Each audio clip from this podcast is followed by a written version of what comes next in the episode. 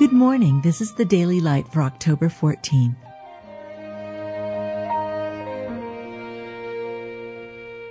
Be thou my vision, O Lord of my heart, not be all else to me, save that thou art. Christ both died and rose and revived, that he might be Lord both of the dead and living.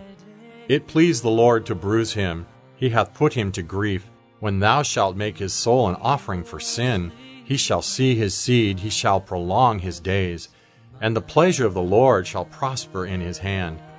He shall see of the travail of his soul, and shall be satisfied. By his knowledge shall my righteous servant justify many, for he shall bear their iniquities. Ought not Christ to have suffered these things and to enter into his glory? We thus judge that if one died for all, then were all dead, and that he died for all, that they which live should not henceforth live unto themselves, but unto him which died for them and rose again.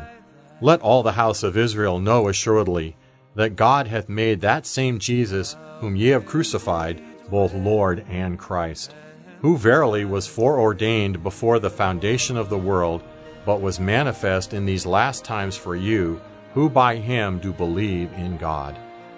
You've just been listening to the Daily Light, a daily morning and evening devotional of Scripture compiled by Samuel Bagster and published in 1825. King of heaven, my victory